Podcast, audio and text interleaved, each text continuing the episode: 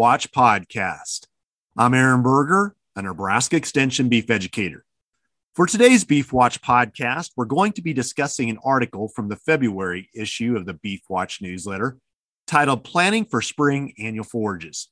To discuss this topic, I'm joined today by Dr. Jerry Volesky, who's a range and forage specialist based at the West Central Research and Extension Center. Thanks for joining me today. Oh, thank you, Aaron. Dr. Volesky, as we record this podcast, we're sitting here in early February, and the title of your article is Planning for Spring Annual Forages. And spring seems kind of a long ways away, yet March is right around the corner. And to, for planting some of these spring annuals, really planting's not that far away. That's right. When we're talking about some of these different cool season annuals, I'm referring to uh, oats, which is probably one of the more common ones, but also there are some spring triticale and spring barley varieties out there that work as well.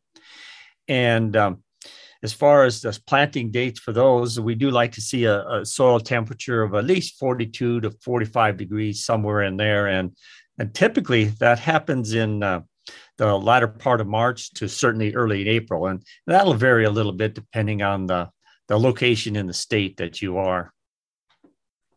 As I think about oats, spring triticale, barley, what are some things we need to think about in terms of seeding rate, uh, that kind of for soil fertility we need to have in place as we think about growing a crop? Sure. So when it comes to the seeding rates on these, you'll you'll see a, a bit of variation in terms of some of the recommendations. But uh, with oats, for example, a, a long standard uh, seeding rate has been about two bushels per acre, and and and for oats that means uh, roughly anywhere from 75 to 80 pounds. And the spring triticales or spring barleys might be a little bit heavier uh, up to uh, up to 100 pounds per acre. But we have some we have done some studies here of the last couple of years uh, specifically with oats that uh, that did look at varying seeding rates. And uh, one of the things we found is that we could uh, actually you know seed a bit lighter in terms of the pounds per acre and i'm talking like say 50 pounds of um, 50 to 60 pounds per acre and still have very similar yields to one might have uh, if they use that uh, full high seeding seeding rate. So that can be just a little bit of a uh, save some on seed costs. As you think about soil testing soil fertility again, I know it's going to depend on location and expected yield, but what are some things we need to think about in terms of available nutrients as we think about these spring crops? Sure, and and typically when it comes to these uh, spring forage crops, uh, nitrogen is going to be the primary uh, nutrient that is needed, and certainly, yes, we always do recommend uh, a soil test to really find out exactly where you are in terms of the soil fertility levels. But but in general, um, for you know a rain fed or a non irrigated uh, oats crop, for example, um, 40 to, to 50 pounds of nitrogen may be uh, required or needed to really get the, the most uh, possible forage yield out of that crop as I think about utilizing this crop, I mean, there is the option of grazing, there's the option of chopping it for silage, putting it up as hay. How do you think about that? How do you think about specifically grazing management as we think about spring annuals? Sure. Well, first of all, all, all three of these, whether it be the oats, the spring barley, or the spring triticale, are you know pretty much equally suited for grazing or hay or silage, as you mentioned.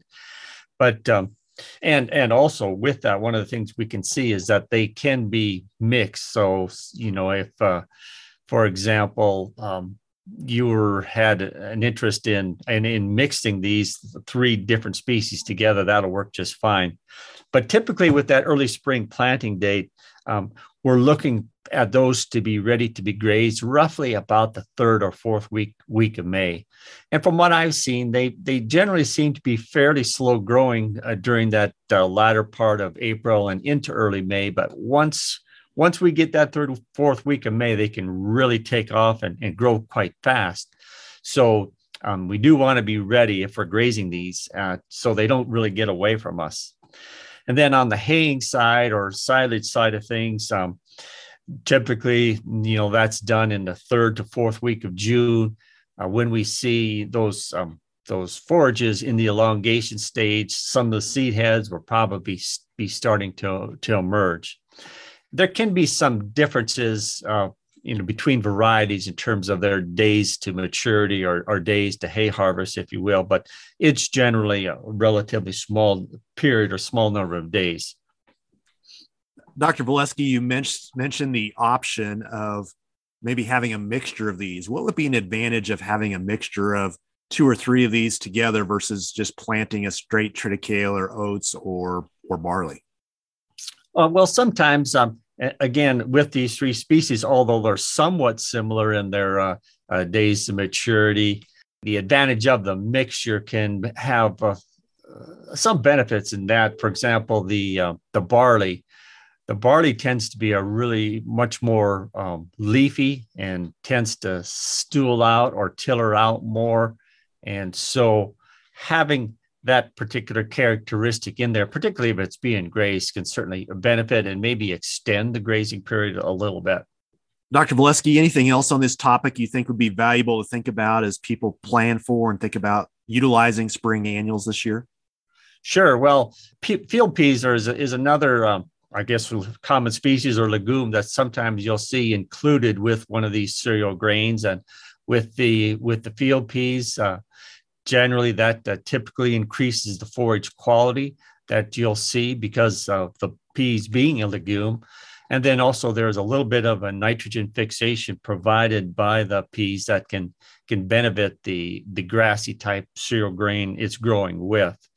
And the field peas too they're they're very similar in terms of uh, are compatible with those small grains in terms of the the length of time you know from planting to when they're ready for harvest and then also um, some people could consider specifically if they have grazing in mind for their spring annual forage they could include some uh, italian ryegrass in that mix and that italian ryegrass um, it's a little bit slower growing you know, really probably not really taking off into June. But with that ryegrass in the mix, you'll you'll have a longer grazing period into July. It just tends to regrow much better than some of these small grain cereals. Dr. Volesky, I realize a lot of variability here, but as people think about expected grazing days or how much could you expect for grazing with these annuals, what's the ballpark number to kind of think about an estimate? Sure. When it when it comes to the grazing, well, let me first of all, if we think about uh, the expected hay yield and just kind of base it off of that, typically, if we're looking at hay yield, we're in that uh, minimum of at least about three tons per acre, and in some cases, if it's an ideal spring, uh, we maybe did uh, have a good fertility program. We might even be up into the four ton per acre hay yield range, and then grazing uh, that really translates to about uh, a grazing period of six weeks with a stocking rate of, uh, I believe it's about a pair and a half to two cow calf pairs per acre. So you're you're going to be harvesting um, that forage off in in in roughly a six week period. Dr. Volesky, any resources you'd point folks to to learn more about utilizing spring annuals? You certainly could check uh, the the beef.unl.edu edu website, and we do have some uh, publications and I believe some webinars out there on uh, exactly more details on on using these spring annual forages. Well, thanks again for joining me today. No problem. Thank you. Well, as Dr. Volesky mentioned, there are a number of resources at the beef.unl.edu website on this topic, both NebGuides and webinars there. And so if you have additional questions on that, would encourage you to see the website or contact Dr. Jerry Volesky. And again, he's based at the West Central Research and Extension Center.